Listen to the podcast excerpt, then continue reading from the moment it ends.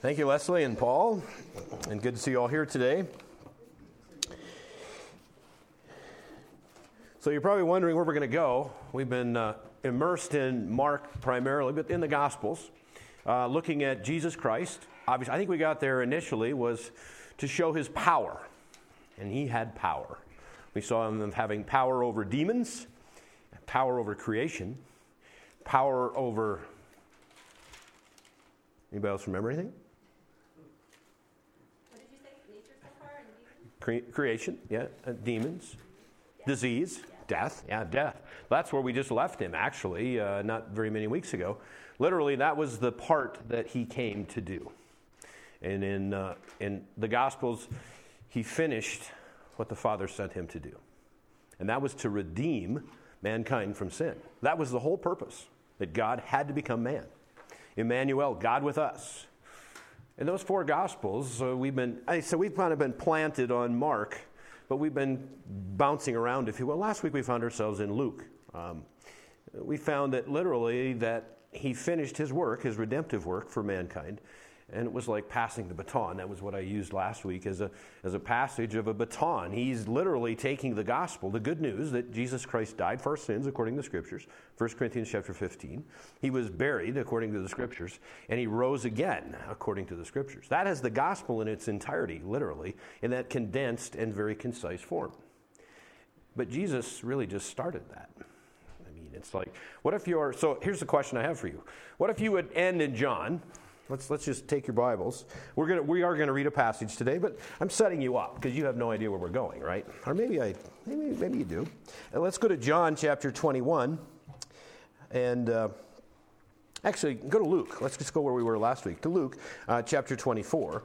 And we were taking the Great Commission, which is passing the baton getting the word out literally to the entire world. It wasn't, and that's a real, that was a real struggle actually, the fact that the Jews would have seen the message, the Messiah, the good news, the gospel, the coming kingdom, as that would have been very slanted towards them exclusively.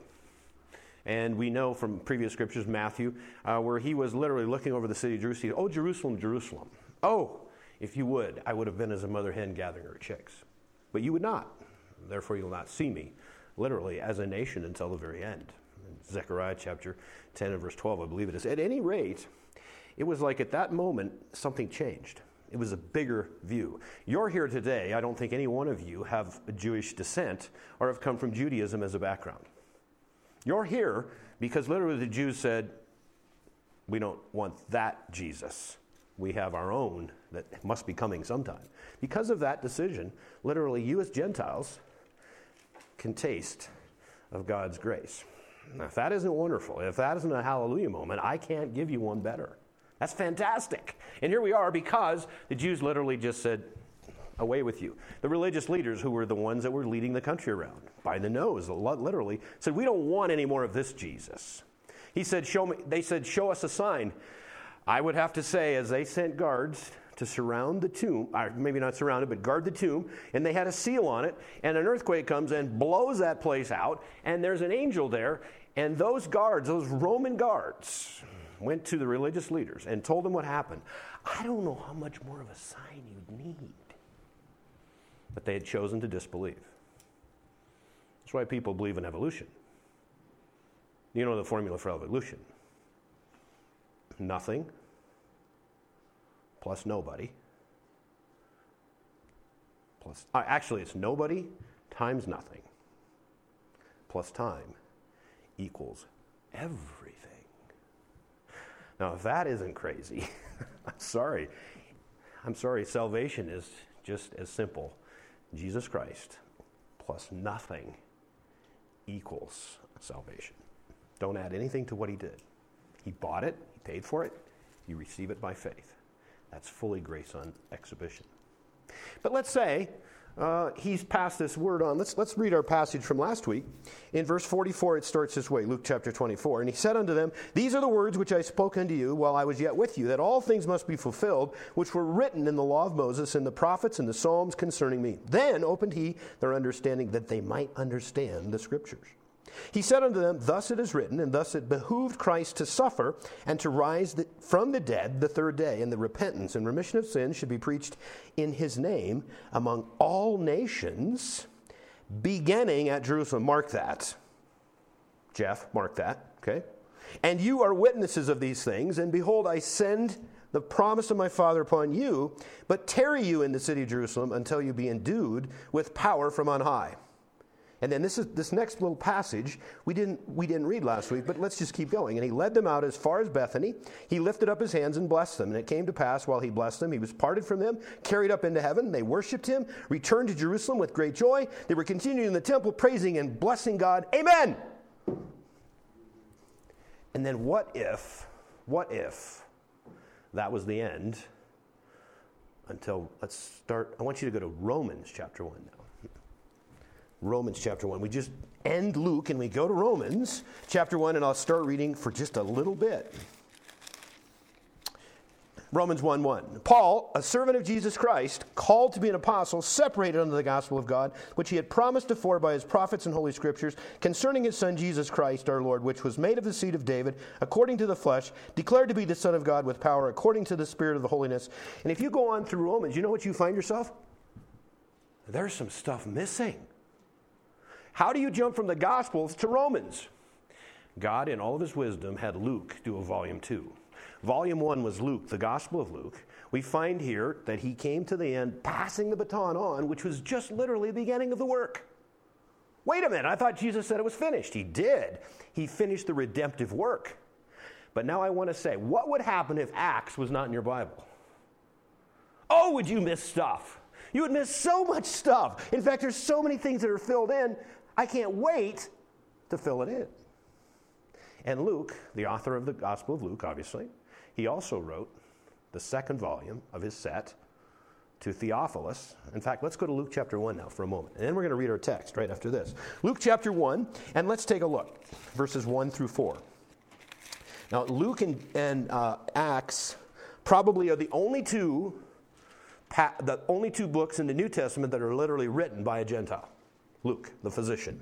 Here we go. Luke chapter 1, verse 1. For as much as men, uh, I'm sorry, for as much as many have taken in hand to set forth in order a declaration of those things which are most surely believed among us. This is like the exact truth.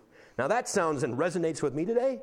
I want to know the exact truth. I don't know if you Google a lot of stuff or you watch a lot of stuff or you listen to a lot of stuff or you see, there isn't a lot of truth floating around.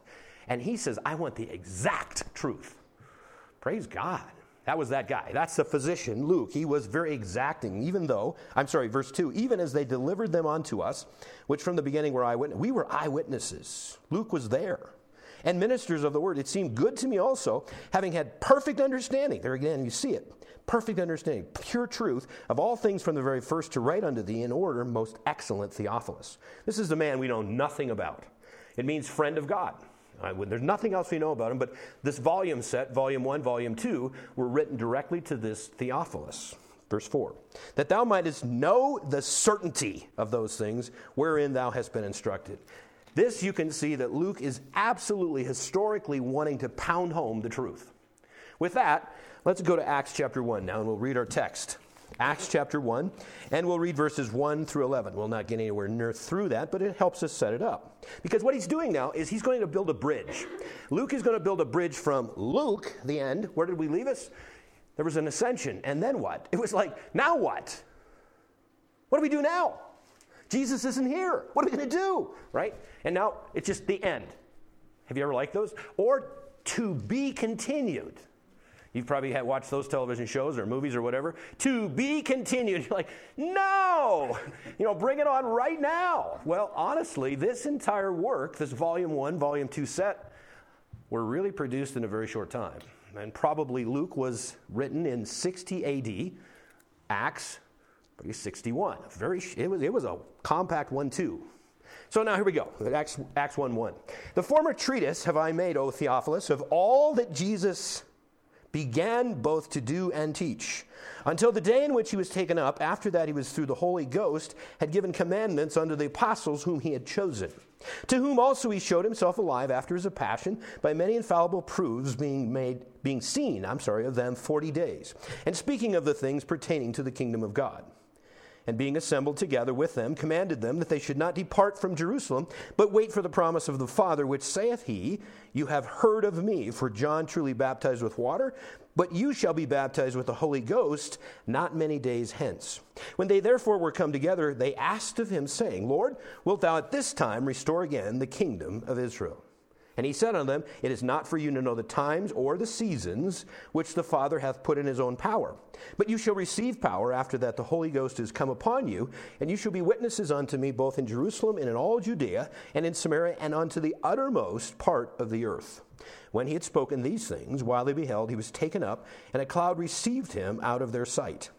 And while they looked steadfastly toward heaven as he went up, behold, two men stood by them in white apparel, which also said, you men of Galilee, why stand you gazing up into heaven? This same Jesus, which is taken up from you into heaven, shall come in like manner as you have seen him go into heaven. May God add a special blessing in reading his word. Let's just pause for prayer before we go farther in our study. Father, here we are. We're soaking in the word. We're asking that you would reveal to us even more of you as we see you more clearly. May our eyes be focused on a God that so sovereignly, so righteously, so judiciously found a way to redeem mankind.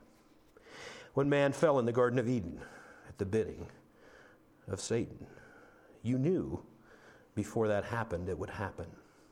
You know our needs before we do.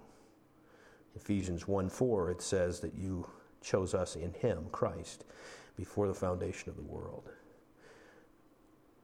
incomprehensible the love that you showed before there was a beginning.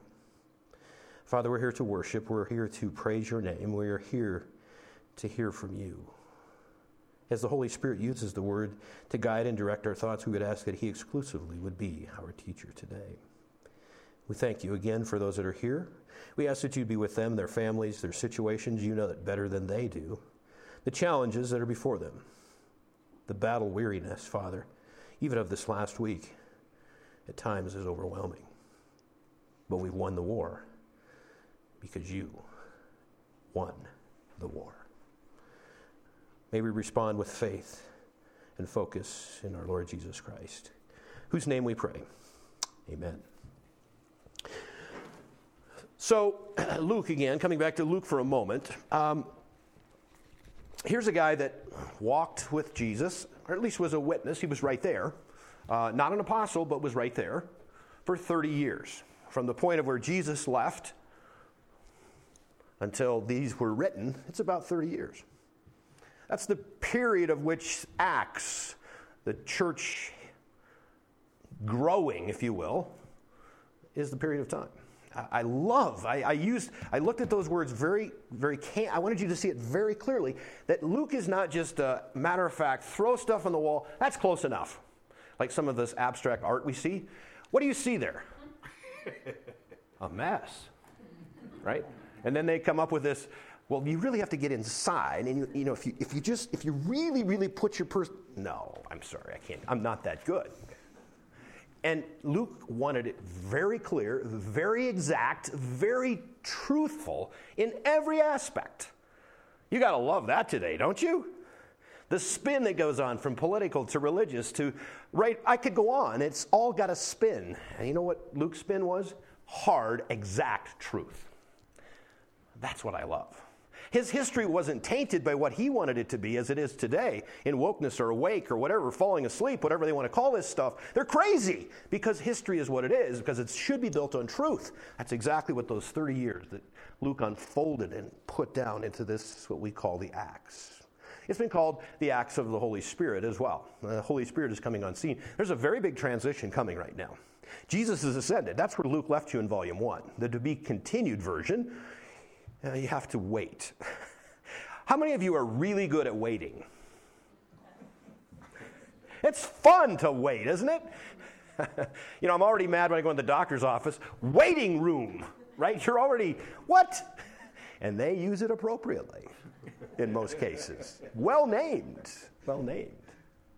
But here is, here is Luke, Dr. Luke. He was a great friend of Paul as well. We'll find as we go through, as we traverse through the book of Acts, you will find him to be very close to him. In fact, in Colossians chapter 4, verse 14, I believe it is, which our men's study, uh, we're just beginning, just getting going on Thursday evenings. And you will find, in fact, he's noted as the beloved physician. Paul is very close to this Luke. Um, there's a lot we could say about Luke. Um, one of the things I want to come back to before I forget it. Last week we talked about, uh, was a question that was raised of the Galilee, Jerusalem, stay here, where are they at, where did Jesus meet them, all of that sort of thing. Correct? Remember that? And the one passage we were using in Luke seems to be just a little bit foggy in where the Great Commission was given. If we go to Matthew, it seems rather clear that it was given in Galilee. So let's first of all take let's re, re, review for a moment. If we go back into Mark, which was the book that we've spent the most uh, time in kind of base head, headquartering in, let's go back to Mark chapter uh, 16, and this is the sightings after the resurrection. And he told them in verse uh, 6, Mary Magdalene and the, the, the, the women, he said unto them in verse 6, be, this is uh, Mark 16, 6. Be not affrighted. You seek Jesus of Nazareth, which was crucified. He is risen. He is not here. Behold the place where they laid him. But go your way, tell his disciples and Peter that he goeth before you into Galilee. Okay? Uh, let's go back to Matthew for a moment. Let's make sure that that, that seems to be a, a level that we certainly see. Now, even before that, I want, this is something that I hadn't spent time on doing because it's in Matthew, but go to Matthew chapter 26. This would actually be uh, prior to his betrayal. Okay, it's, it's, it's before he's crucified. It's before the hearings, the trials to the high priest and, and, and so forth. So let's start in verse 31 of chapter 26 of Matthew. Then saith Jesus unto them, All you shall be offended, speaking to the disciples, because of me this night, for it is written, I will smite the shepherd, and the sheep of the flock shall be scattered abroad. Now, this is actually right after the last time that they commune, that are we call the Last Supper. It's the last time they've done this, and he's now speaking to them candidly as they're going to the Garden of Gethsemane. Look at verse 32. But after I am risen again, now that must have just like, uh, sh- what? They didn't hear any of it because look what, look what else he said. I will go before you into Galilee. He said that even before he was dead. Do you think there's something here that they've heard before? Absolutely. And you can go on to Matthew, see if I can find it, uh, chapter 28. Just flip over to chapter 28. And we'll start in verse 6 once again. He is not here. We've read this in Mark's uh, gospel. He is not here. He's risen, for he said, as he said, Come, see the place where the Lord lay. You know, go quickly. Tell his disciples he is risen from the dead, and behold, he goeth before you into Galilee. There shall you see him. Lo, I have told you. They departed quickly from the sepulchre with fear and great joy and did run to bring his disciples word. As they went to tell his disciples, behold, Jesus met them, saying, All hail. And they came and held him by the feet and worshipped him. Then said Jesus unto them, This is, this is him speaking, Be not afraid. Go tell my brethren that they go into Galilee. Okay? I don't think there's any question about where they're supposed to go. Now, where it gets a little, the part I think uh, the question was asked is in Luke. Let's go back to Luke chapter 24.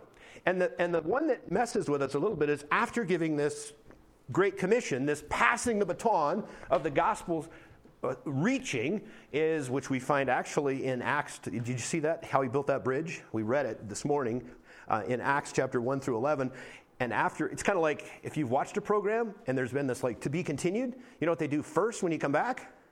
They review it. So you get you right to the same point, is literally what he's doing in verses 1 through 11 of Acts. But here we go. Let's read this together again. Verse 44, Luke chapter 24, he says, Unto them, to the disciples. These are the words which I spake unto you while I was yet with you, that all things must be fulfilled which were written in the law of Moses, in the prophets, in the Psalms concerning me. Then he opened their understanding that they might understand the scriptures. That, my friends, is fantastic. They had seen the scriptures to this point very Jewish, very direct. The heart was not a problem, it was a Roman problem. Jesus came to fix a heart problem because that's what all mankind needed.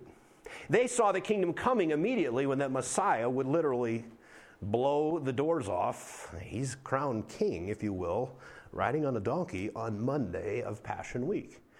What would happen to you if you would see this one, your Savior, the Messiah, to be crucified hanging on a cross on a Friday of the same week that you had just said, There he is? There's our king.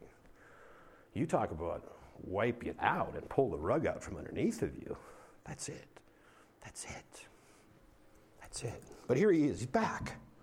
He's showing them what the scriptures really mean. The Old Testament, he would have went to Daniel, would have to many places, a seminar 101 of Jesus speaking from the Old Testament. Now, the verse that got us was a question was verse 49. Behold, it's part of the same conversation, I send the promise of my Father upon you. Now, where, do you, where is he at when he's giving this, this commission? All of the stuff I've read in Galilee. That's where they went. That's where he spoke it. That's where he passed the baton. This is where it gets a little bit different, right? Verse 49 Behold, I send the promise of my Father upon you, but tarry you in the city of Jerusalem until you be endued with power from on high. Now, what that messes with your head is you think they're in Jerusalem right then. Right? That's where you were coming from, Jeff, correct? Okay. Now, if you followed the rest of the passage, we went into Matthew, all of Matthew, Mark, that Galilee is where Jesus met them. That's literally where he gave them the picture, the, the great mission. Here's where he, this, this is where verse 49 fits in, is let's read it together again after understanding the scriptures. Verse 45, verse 46 says this. He said unto them, Thus it is written, and thus it behooved Christ to suffer and to rise from the dead the third day, and that repentance and remission of sins should be preached in his name among all nations, beginning at Jerusalem. That's where it's going to start. In other words, it's like, okay, we're in Galilee, we're giving you the commission. Now it's going to start with the Jews in Jerusalem. If you add to that the same thing they said, now listening to that, let's look at verse 49 again. Behold, I send the promise of my Father upon you, which will be coming, the Holy Spirit, me adding that, and tarry or stay in the city of Jerusalem. They're not there, they're going there. Because that's where it all starts. If you read the first, beginning in Jerusalem, the last part makes it all work. Correct? That's what makes it work. So, in other words, they're in Galilee. Now, how do we know they're in Galilee? Do you go to John? Remember that little deal with, with uh, Peter? What did he do? You guys are all good at waiting too. So is Peter. Well, well, well, here we are in Galilee. Guess who's not here right now? Jesus is not here. Have you ever had a health crisis, a money crisis, a crisis of any kind? You're praying to the Father. You're praying to Jesus. You're praying, Where are you? I'm here. I need you now. Mary and Martha, case in point. Their brother's sick. They send word to Jesus. Jesus dilly dallies around, if you will. He even says it that way in his own way. Now we need to wait wait. how would he cell? How, can you imagine Mary and Martha having cell phones? You talk about a phone blowing up. Jesus, where are you? Jesus, texting, text, emailing, right? Can you imagine? And Jesus waits. Why did he wait? To show them something even more miraculous, even more powerful than they could have imagined. Because if Jesus would have shown up at their timing, hey, Lazarus, you look a little puny, buddy, but you'll come out of it. what would have they said? Jesus has power over disease. But he waited a couple of extra days because he wanted to see, let them see, that he has power over death. I said that loud because that's how big a deal it is. If my Jesus hadn't conquered death, I would not for a second be standing in front of you because he wouldn't be good enough. I got to have somebody that can handle the death problem. I want to be able to look in the obituaries and know that my Jesus is bigger than that. One day, mine will be there. I will be between 1961 and whatever that is. I'm in the dash line. It's about what? I'm 61 going on after this week, feels like 101. Boy, I'm battle weary today. and some of you are as well. But my Jesus made it possible. Not only possible, made it reality for me to be an attorney with Him forever. Because Jesus died for my sin. It's real. And you know how we know it's true? Because He rose from the dead. If He would still be laying in state, just like Muhammad, just like anybody else, was that other guy from God, Jim Jones or whatever? He didn't go anywhere? See how big a deal it is? Whew. That's the Jesus we're worshiping. That's the one Luke told the story of. That's the one that John says there's no one could even talk about. I write all of it down of what he's done to prove that he is the Son of God, the Messiah. Unbelievable. And it's all going to start in Jerusalem. So I want you to be there. And the disciples went there because in John chapter 21, there's Peter. I got a little bit off. Did you notice there was just a little rabbit trail around the bush and around the trail? Back to Peter, who's not a good waiter. I don't know about you guys. Enough's enough. Let's go fishing. Let's go fishing. Fishing causes a lot of problems. I got some buddies that they think that's the answer, right? And nothing wrong with fishing, by the way. But it seemed almost that they were just going to go back to, because keep in mind, what were they prior? What was their former career? Fishing. They were commercial fishing, and they were good at it. Amazing how when you go do something that God has not told you to do, you're really not very good at it again. Have you noticed that? You haven't noticed that. I'll tell you what, go ahead and do something that God has not called you to do. You will not be very good at it. These guys are fishing all night long. And all of a sudden, out in the morning, you know, just you couldn't really see. You know, it's early, early. And there's a guy on the shore, got a fire going. Throw your nets on the other side of the boat. What? Who's that guy? We're fishermen. And yes, we've got skunked tonight. We, we, we didn't get anything. So what do you do? Well, I suppose we got nothing to lose, throw on the other side of the boat. They can't even, they can't, they can't even hold it all. They can't even bring them all in. And the closer they get, guess who's the one that saw him then for who he was? Peter. He jumps out of the boat and runs to Jesus, right? Isn't that, isn't that fantastic? Well, you know where they're at. They're in Galilee. These instructions came from Galilee. He wanted to be in home country as he's passing baton. He said, Now, guys, you know to go to Jerusalem. You need to go to Jerusalem. Get to Jerusalem. Stay there. Again, isn't that amazing? He wants us to wait on Him. Where are you the most strong, the most powerful? When we're weak, waiting on Him. It's exactly that's the secret. Uh, this week, there I, I, was I've been in a lot of storms. I've seen a lot of things. I've been in the cattle business most of my life. There were moments this week I did not know what to do, and I spoke candidly with God about it. I don't know what to do. I don't know what to do. Uh, there was also things I was reminding him of. In Psalms, it says that he owns the cattle on a thousand hills. I also said, and these.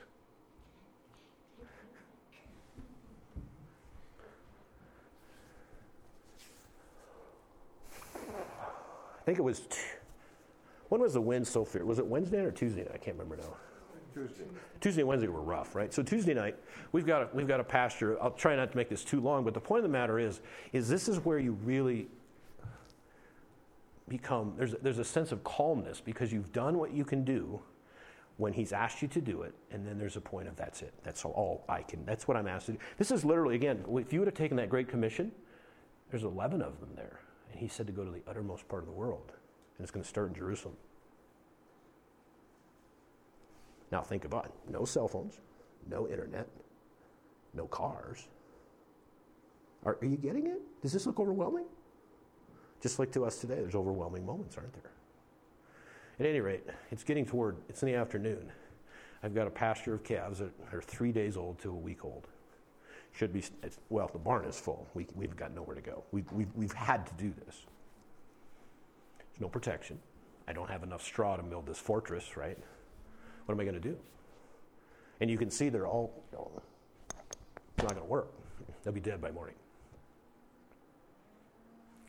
What do I do? So I mentioned to Lorinda, I said, I don't know. Let's just go put straw in the, in the horse trailers, the big horse trailers, just pitch calves in.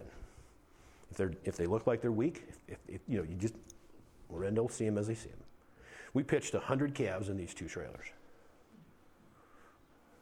and drove by the shop so they're out of the north wind. We could, you know, we, we had found a place, right? Did they make it? They did. They were, they were alive. Here's the next problem. This is what I didn't see. It's amazing how God doesn't want you to see everything at once. It's really good that way. It's really, it's a good thing.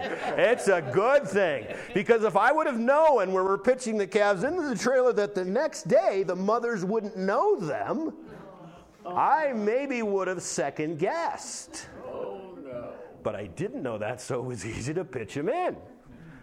In fact, the two young lads we had working with us, Lorraine, oh, she broke her foot this week too, broke a toe. A cow jumped on it, and so her. But we're battle weary.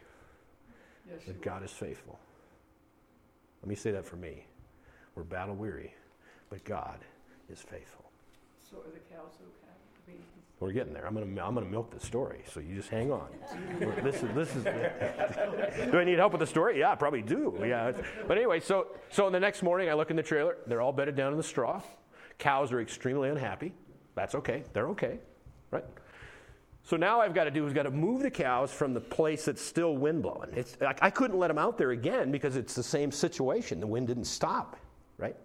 Which is becoming abnormal for Sheridan, isn't it? We not you didn't used to get wind here. That's why I moved here from North Dakota, which is next to Minnesota, right? We're together in those things. The Oliverios and the John Deeres and all. Okay, back to back to life. I'm on a roll today. so here we go. Um, we move them to what I call the bunkhouse. Just it's a small trap, but I've got I've got protection. So I'm scattering 10 bales of straw. Just make a base. Now we've got to get the cows that know they, they know where their baby was taken. Why would they want to go elsewhere? Exactly. So, in my wisdom, I thought, well, let's just take the trailer that they know the calves are in, that is a bellering. It's, it's like, you talk about bellering on steroids. You've got a lot of calves that all have vocal cords that are working well. So, we drive the trailer into the, trailer, into, into the group thinking, we're going to follow the trailer to the gate. Because our calf was taken here. Ah, missed that one. So, anyway, many more moments of whatever. We finally get them all in there. Whew, close the gates. Here we go. I don't have enough time to literally one them by one, right? So got we got tag numbers. That's how we do it. Every cow has the same. The calf is tagged. This. This is simple. This is simple. Here's 792.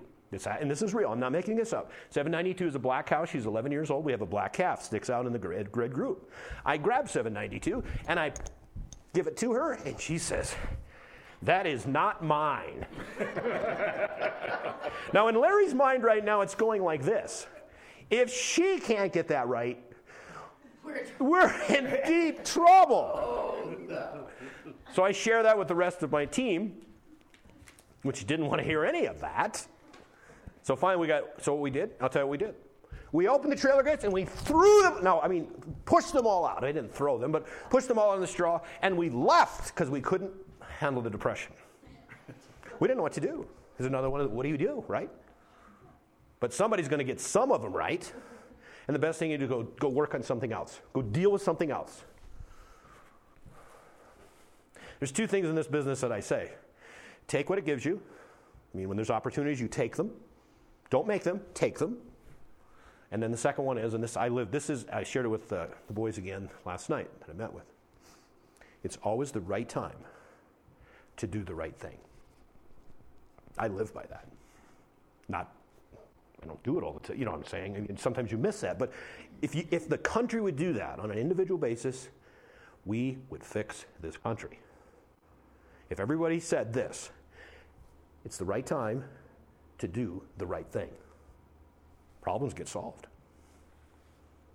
As a woman of intelligence that I've, I've followed from time, I'll leave her unnamed, but she said, you know what? If we as people are willing to face our problems, God will fix them. It's true. At any rate, two days later, Larissa kind of took this mission, and uh, I think we're down to two cows that are not convinced that the calves that have the ear tag of which they were wearing prior to the storm are theirs. But that's a miracle, friend. That's a, that's a miracle. That's a God miracle. So you can hand feed those two babies. We're, we're not, we're going to convince them. We're still in the convincing mode. So, That's really a miracle. Only two? out of that group, out of that Wow. group, yeah. yeah. And so far, now there's one calf that froze his leg, his, his legs on that. He got off the, I don't know, just a thing, whatever. I, so so there's, there's, you know, there's, there's numerous losses, but the point of the matter is, that's something I've never done before. 61 years old, I've been in North Dakota in, in vicious conditions, but never have I done it that way before. Who gave me that idea? God did. God. And he shared just what I needed because if he'd have told me the whole thing,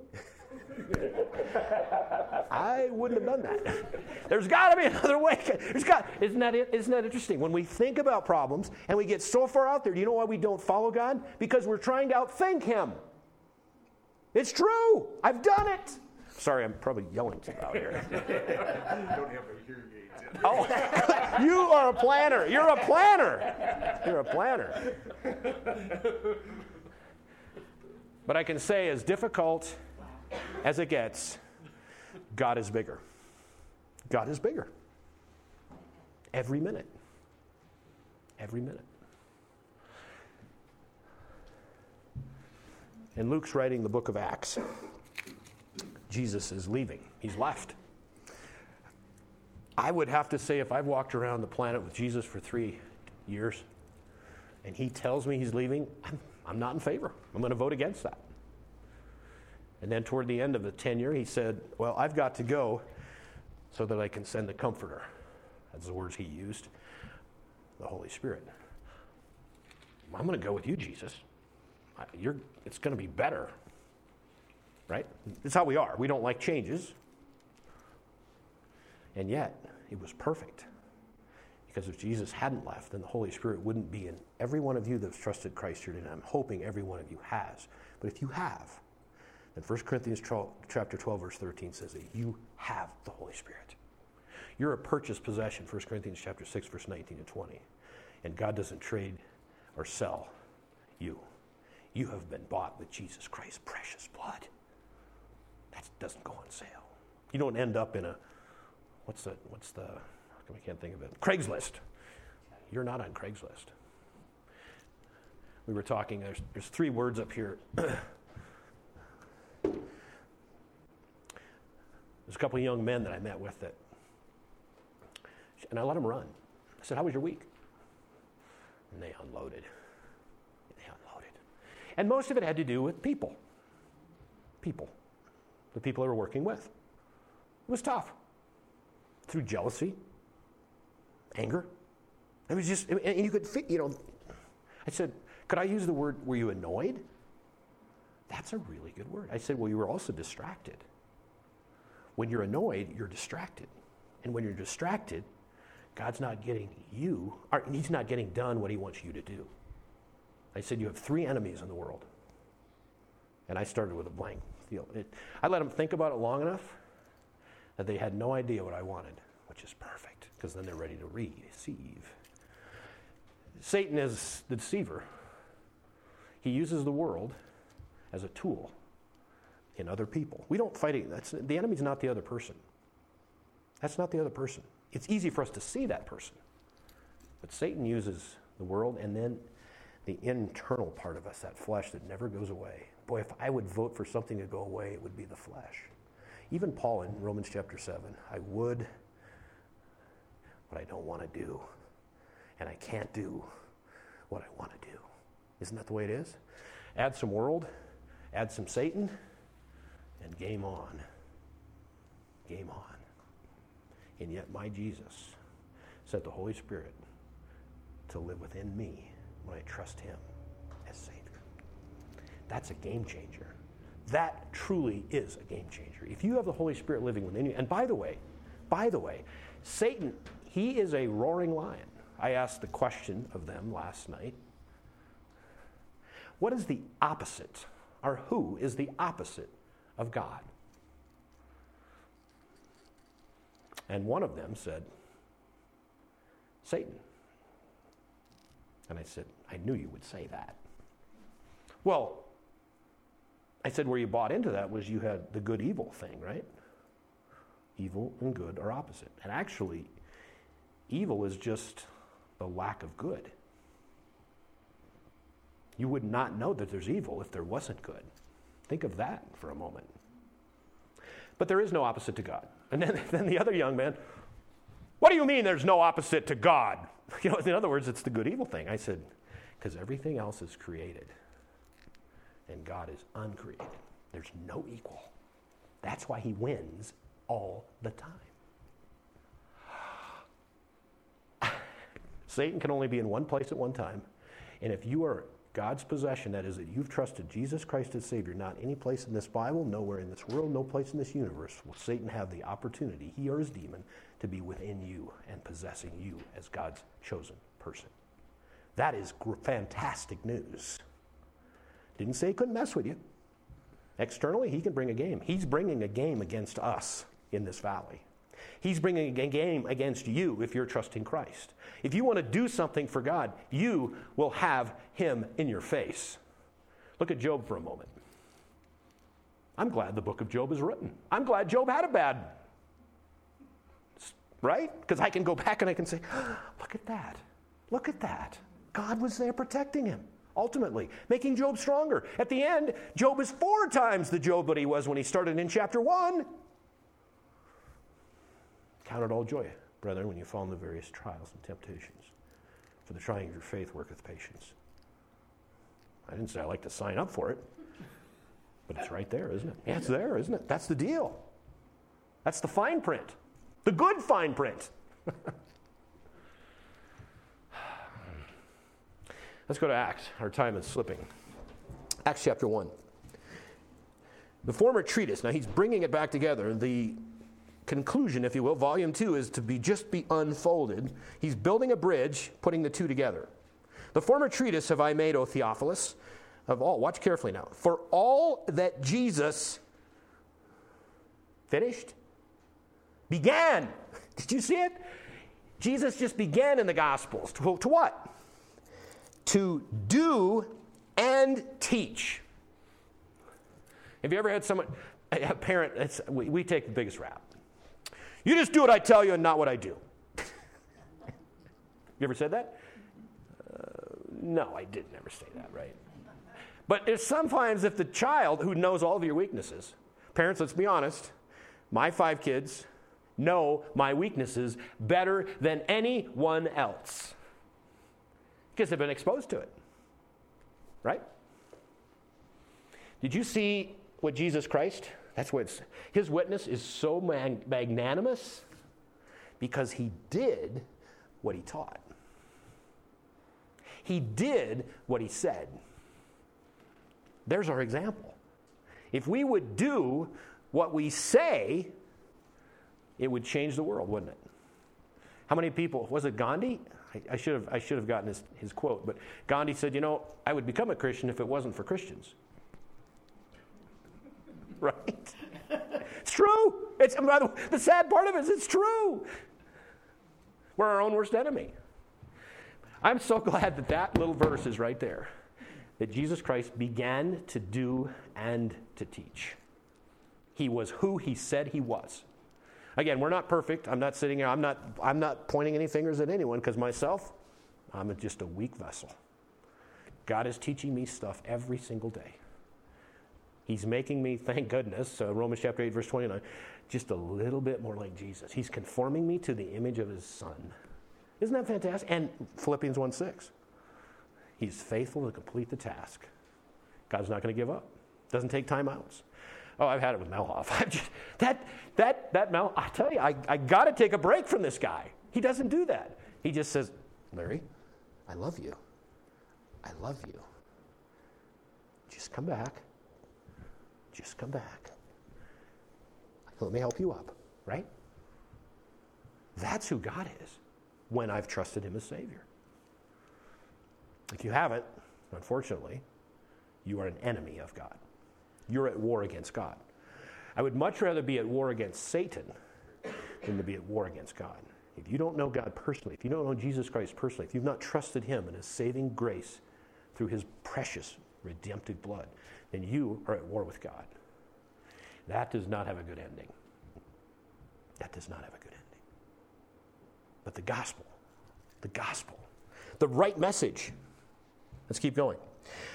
Verse 2 Until the day in which he was taken up, his ascension, after that, he, through the Holy Ghost, had given commandments. That's interesting.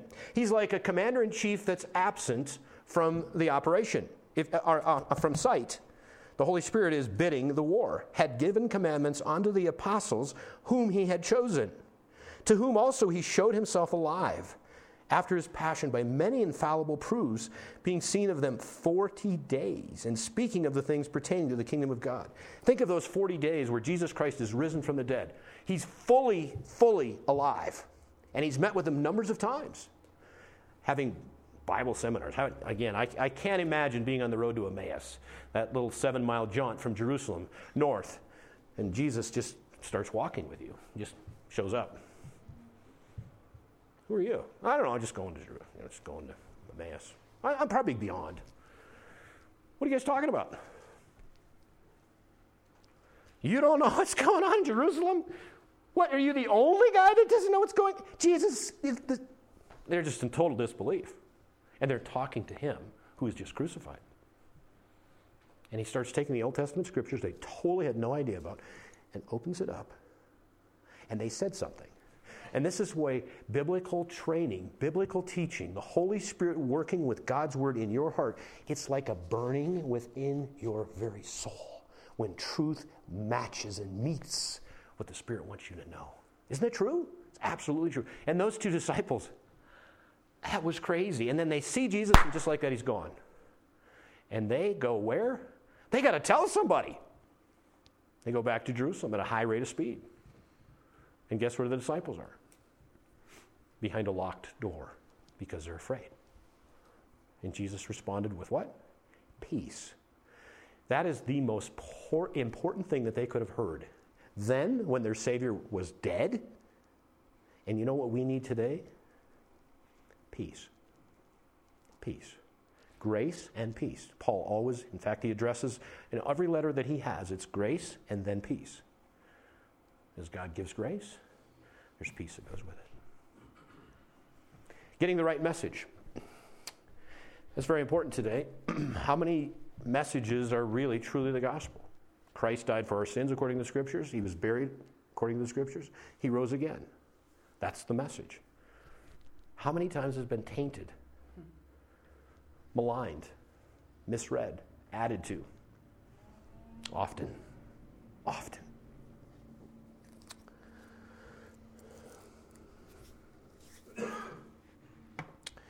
Verse 4 And being assembled together with them, commanded them that they should not depart from Jerusalem, but wait for the promise of the Father, which saith he, You have heard of me. For John truly baptized with water, but you shall be baptized with the Holy, Holy Ghost not many days hence. When they therefore were come together, they asked of him, saying, Lord, wilt thou at this time restore again the kingdom to Israel? Now, to us, we say, can they just not break that paradigm? Are they just struggling? Yes, they are struggling with this. Because in their mind, when the Holy Spirit comes, that's in Joel chapter 2 or Ezekiel chapter 36, that's the end. There's a mystery to the end. Every generation since this one, the beginning of the last days, has felt that Jesus Christ could come back. We'll, see this in a moment. We know where Jesus Christ is going to land for, second, for the second coming. His second coming is going to be on the Mount of Olives. Except, in other words, rather than ascending, he's going to come down, that baby's going to split wide open. They're going to know who he is this time. He's not a baby in a manger. This is their judge. This is the one that literally will seal the deal on justice. and we know where it's going to happen. Every generation before us, back to this time, has always looked, those that have trusted Christ for salvation, have seen that as living in the last days. How many have come to you probably in the last number of months and said, Do you think we're living in the last days? Yeah, we are. It's lasted 2,000 years already. These are the last days. But we're, these are more last days, aren't we? Revelation's never made so much sense. We're at the end. Now, again, God could, could linger another thousand years. To him, one day is a thousand. But we're moving quickly? The technology that can be used for good, we're at a level now where it's being used for evil at an atrocious, astounding rate. We're close. We're close. That mystery, those disciples felt, is this the time? Is, is this when the kingdom comes? Is this when Israel finally wins and we're done? And Jesus says, it's none of your business. Huh. but speaking of business, I've got a deal for you. And he says this. Verse 7. It is not for you to know the times or seasons which the Father hath put in his own power, but you shall receive power. Ah, without that you're nothing. You shall receive power after that the Holy Ghost is come upon you. You shall be witnesses unto me, both in Jerusalem and in all Judea and in Samaria and unto the uttermost part of the world. I'm sorry, of the earth, it says. And when he'd spoken these things, while they beheld, he was taken up, and a cloud received him out of their sight. That's the last words Jesus spoke on this earth. Do you think they meant something? you better believe it. And that message is for us. You know, we're actually writing what we could call the 21st volume of this. Every century could have its own volume. We're still doing the work that Jesus Christ began to do and to teach. It's true, isn't it? So, are we about the king's business? There's lots of things to complain about. There's lots of distractions. There's lots of this stuff. That's the bottom line. Nothing else really matters except that. Are you going to heaven? Are you going to meet the Creator? Are you going to meet the Redeemer? Nothing else matters. Nothing else matters. Now, I, I want to do a good job when I'm here, right? I want to be a good steward because God has placed that within us. It's all His stuff. I want to do the best job I can do. But this is still what it's all about.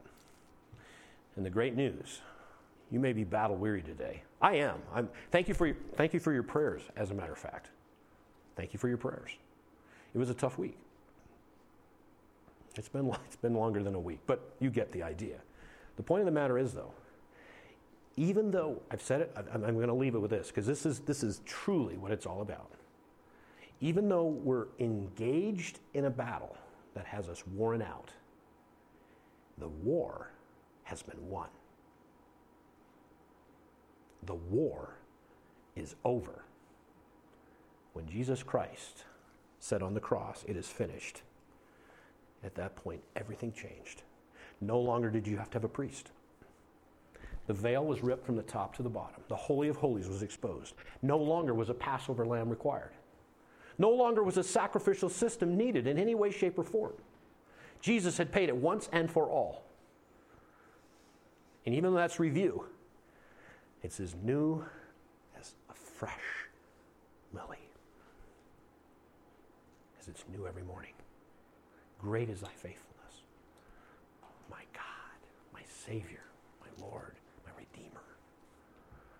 Praise be to him. Let's pray. Father God, words do not, cannot describe how perfect, how pure, how righteous, how loving you are. And yet, Father, our hearts are bursting with thanksgiving for all that you accomplished through Jesus Christ. As those disciples would have beheld him going and ascending into the clouds, there would have been part of them saying, Now what do we do? Jesus had spoken to them on numerous occasions before, saying that when I leave, you will receive the Holy Spirit. You will receive the Comforter. They had no idea what that meant. But literally, the world would be changed forever because of what was accomplished. We bow before you, Father, in humbleness. Lift us up, encourage us, hold us close, allow us to focus on things that truly are important. As we're weary, torn, put your arms of love around us. We would feel the strength of the power of your might. We are more than conquerors, you've said in Romans. More than conquerors. We just humbly bow before you, thanking you, your precious and gracious love. In Christ's name we pray. Amen.